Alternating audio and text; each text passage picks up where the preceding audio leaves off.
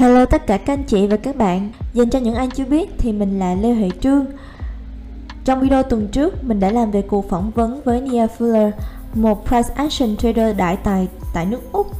Và sau khi đọc bình luận của mọi người thì mọi người đã recommend cho mình làm những kiểu series như thế này, đó là phỏng vấn các trader thành công trên thế giới. Chính vì vậy, để mà chiều theo ý muốn của mọi người thì hôm nay, nhân vật mà mình muốn gửi tới mọi người đó là Alexander Elder. Tiến sĩ Alexander Elder là một trader chuyên nghiệp và là tác giả của nhiều cuốn sách trading nổi tiếng. Trader Việt Nam sẽ không còn quá xa lạ với tiến sĩ Alexander vì ông nổi tiếng qua cuốn sách bestseller nhất của mình đó là Trading for a Living, dịch có nghĩa là giao dịch để kiếm sống. Tuổi thơ của Alexander đầy gian khó. Ông sinh ra và lớn lên tại Leningrad. Vào tuổi 16, ông học đại học y khoa tại Tatu. Đến năm 23 tuổi, ông bắt đầu hành nghề bác sĩ nhưng cũng trong năm đó, vì vấn đề chính trị, ông đã tị nạn từ Liên Xô sang Mỹ. Ông làm việc với vai trò nhà tâm lý học ở New York và sau đó dạy học tại trường đại học Columbia. Vào năm 1988, tiến sĩ Elder thành lập nên công ty Financial Trading Seminar, một công ty chuyên tư vấn và đào tạo trader.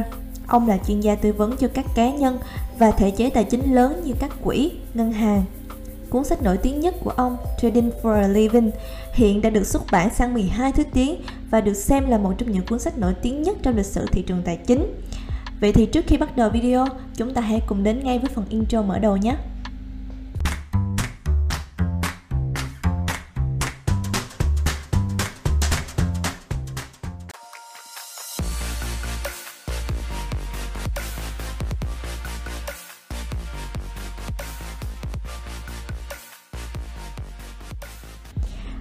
Ông đã đến với trading như thế nào?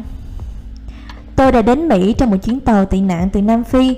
Trong những ngày tháng gian khổ trong trại tị nạn, tôi đã làm quen với luật sư người Mỹ, người mà sau này đã ảnh hưởng rất lớn tới cuộc đời của tôi. Anh chàng luật sư này có một thư viện lớn trong nhà và tôi đã mượn anh ấy một cuốn sách có tên là How to Buy Stock. Dịch có nghĩa là làm thế nào để mua chứng khoán của tác giả Angel. Angel là một người cộng sản, anh ta đã bị đuổi việc khỏi tạp chí Times và trong thời gian thất nghiệp thì anh ta lại viết một cuốn sách về đầu tư thị trường tài chính. Cuốn sách sau đó đã trở thành bản bestseller. Tôi đã đọc nó và bị nó lôi cuốn. Tôi nhận ra rằng mình có thể kiếm được nhiều tiền hơn mình nghĩ. Tất cả dường như khá đơn giản.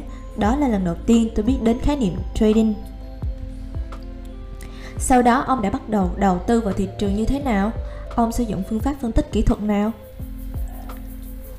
Tôi mua cổ phiếu lần đầu tiên mà không hề quan tâm đến phân tích kỹ thuật là gì. Tôi đã không biết rằng có khái niệm phân tích cơ bản hay là phân tích kỹ thuật. Tôi đã mua cổ phiếu của một trung tâm chăm sóc trẻ em, tên của công ty là Kindercare. Vì thời điểm đó tất cả bạn bè của tôi ai cũng có con.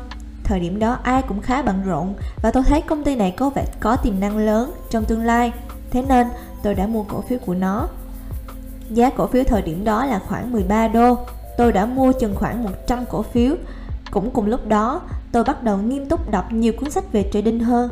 Tôi bắt đầu khám phá ra phân tích kỹ thuật, rồi khi nhìn vào biểu đồ giá, tôi phát hiện ra thì ra đây là mô hình vai đầu vai. Thế là tôi mua dựa trên phân tích kỹ thuật nhưng kết hợp với phân tích cơ bản, đó là những gì trải nghiệm đầu đời của tôi về trading. Ông đã dự lệnh đó trong bao lâu? Tôi không biết, có lẽ là một tháng Đối với phân tích cơ bản thì đó là một khoảng thời gian ngắn, trong khi phân tích kỹ thuật tôi nghĩ cần nhiều thời gian hơn thế. Thời điểm đó tôi không biết quá nhiều về thị trường, tôi chỉ nghĩ đến việc quản lý tiền. Tôi hầu như không có khái niệm về quản lý thời gian trong thị trường. Ông có chơi ở thời điểm hiện tại không? Tôi chơi chủ yếu trên hai loại thị trường, thị trường chứng khoán Mỹ và thị trường giao sau, tất nhiên là cũng của thị trường Mỹ. Hiếm khi, có thể một hay hai lần trong năm, tôi sẽ chuyển sang thị trường khác Tôi làm việc chủ yếu trên thị trường chứng khoán và thị trường giao sau. Dù tôi không trade mỗi ngày, tôi vẫn sẽ xem cách mà thị trường hoạt động. Ông đã học được điều gì từ thị trường? Tôi đã học được cách sống chung với sự bất ổn của thị trường và cách ra quyết định trong tình trạng hỗn loạn. Đó là điều khác biệt giữa một con người và một cỗ máy. Nếu bạn gõ một công thức vào cho một cái máy, bạn chỉ cần nhập sai một dòng lệnh, thế là hết. Ý tôi muốn nói ở đây là tuy bộ não con người chúng ta chẳng thể nào nhanh hơn một cái laptop đời cũ nhất, thì nó vẫn có thể học cách ra quyết định trong những tình trạng bất ổn. tất cả những trader thành công đều phải ra quyết định mà không được chờ đợi, bởi vì nếu bạn chờ, bạn sẽ chậm và bạn sẽ mất thời cơ kiểu dữ liệu mà trader làm việc không phải theo kiểu, chính xác giá phải tăng, chính xác giá phải giảm, nhưng là giá có thể tăng, giá có thể giảm trong những trạng thái như thế, bạn cần phải tìm cách giữ chặt túi tiền của bạn nó không hề là công việc dễ dàng nếu phân tích dựa trên tâm lý học hành vi. Có điểm khác biệt nào giữa thị trường chứng khoán và thị trường forex hay không? Tất nhiên là có, chúng luôn khác nhau. Nếu bạn so sánh các con trend dài hạn kéo dài hàng tháng, thị trường forex thường sẽ rõ ràng hơn. Tại vì sao? Bởi vì thị trường tiền tệ phụ thuộc vào chính sách kinh tế, chính trị của nhiều quốc gia. Các quốc gia hiện đại thường không muốn thay đổi chính sách của họ thường xuyên. Vì thế, các con trend trên thị trường tiền tệ sẽ ổn định hơn. Đây là điểm khác biệt giữa thị trường forex và thị trường chứng khoán. Công việc trước đây của tiến sĩ Alexander Elder là một bác sĩ tâm thần. Kinh nghiệm này tưởng chừng không liên quan nhưng thực chất nó đã giúp ông khai thác và có cách nhìn rất độc đáo về tâm lý trading. Vậy thì ông có thể chia sẻ cho chúng tôi biết ông sử dụng tâm thần để ứng dụng vào giao dịch như thế nào không? Tâm thần học dường như là đúng ngành nghề phù hợp với tôi. Nhớ lại khi tôi đến New York, tôi được nhận vào chương trình của Albert Einstein ở New York. Lúc đó là dự án tốt nhất trong thành phố và sau đó tôi được tài trợ để phát triển dự án của riêng tôi. Nhưng khi tôi bước vào tuổi 30, tôi cảm thấy rằng tôi đã làm rất tốt và mọi thứ dường như đã an toàn, không còn là một cuộc phiêu lưu nữa. Tôi tiếp tục tìm kiếm điều gì đó để thử thách bản thân. Khi có suy nghĩ đó thì tôi đã trading được một thời gian trước đó rồi. Chân thật mà nói, lúc đó tôi không phải là giao dịch, tôi đánh bạc thì đúng hơn. Hồi đó tôi chưa biết gì về trading đúng nghĩa cả, nhưng trading thu hút tôi, thị trường thu hút tôi rất nhiều. Thời điểm đó tôi có tài khoản 3.000 đô, sau đó tôi thua sạch quay trở lại làm việc và bỏ tiền vào nhiều hơn, mở một tài khoản 5.000 đô cho đến khi tôi tìm ra quy luật tâm lý của trò chơi này. Phải mất rất rất nhiều năm. Và tôi thấy rằng một sự giao dịch chính quy chưa chắc đã là nền tảng thành công trong lĩnh vực trading này. Mọi người thường hỏi tâm thần và trading có điểm gì chung?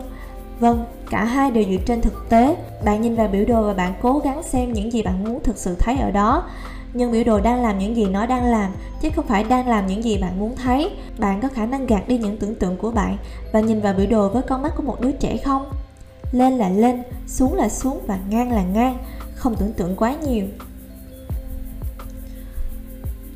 Ông có thể chia sẻ cho chúng tôi biết về quá trình phát triển của mỗi trader không? Tôi cảm thấy tiếc cho một số người khi họ tin vào việc có thể tăng gấp 3 lần số tiền bạn kiếm được trong một năm, chỉ làm việc trong 15 phút một ngày mà không cần nghiên cứu vất vả. Đó là một cuộc sống giả tưởng.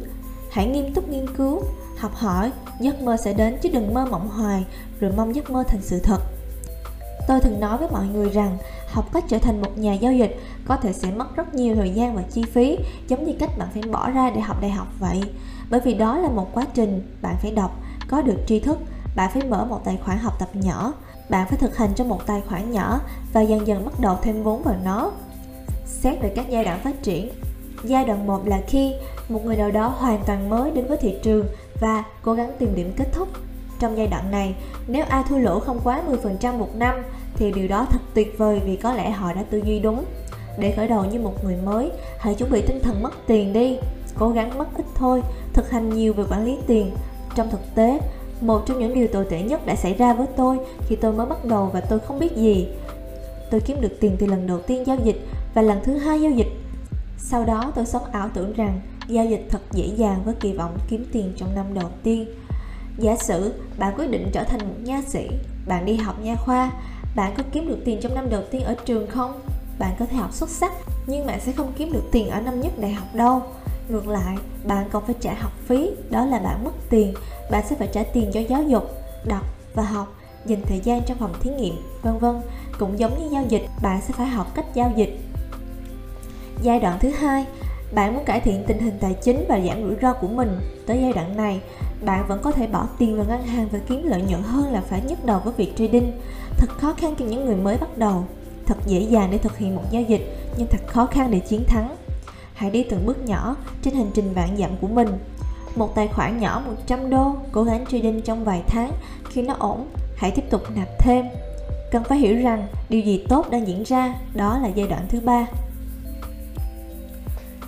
Ông có thể chia sẻ cho chúng tôi biết về cách quản lý vốn của mình không? Quản lý vốn là điều cần thiết trong giao dịch, y chang như việc bạn có một chiếc áo phao trên thuyền. Bạn có thể đi thuyền mà không cần áo phao một lần và trở lại an toàn. Nhưng nếu bạn tiếp tục đi như vậy thì rủi ro rồi sẽ đến, rắc rối rồi sẽ xảy ra. Thị trường cũng như biển khơi vậy thôi, rủi ro không thể đoán trước được. Có hai loại nhân quả là năng động và thống kê. Quan hệ nhân quả năng động là khi bạn đặt một cây bút chì lên tờ giấy, bạn dùng lực tay để viết nó, nó sẽ nghe theo hướng của bạn muốn. Thật đơn giản, nhưng quan hệ nhân quả thống kê là nếu bạn có hộp 20 quả bóng tennis, trong đó có 12 quả bóng màu xanh lục và 8 màu vàng, bạn muốn đặt cược và rút trái đầu màu nào? Tất nhiên, bạn sẽ nói màu xanh lá cây. Đặt cược là thế, nhưng bạn biết rằng nếu bạn đặt tay vào, có khả năng bạn sẽ kéo 2, 3, 4 quả bóng màu vàng liên tiếp.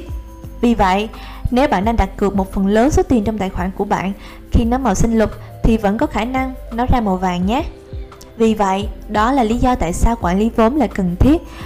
Bởi vì thị trường không hoạt động theo quan hệ nhân quả năng động, mà nó hoạt động trên quan hệ nhân quả thống kê. Đến đây thì mình xin được kết thúc video clip tuần này. Còn bây giờ thì xin chào và hẹn gặp lại. See you soon.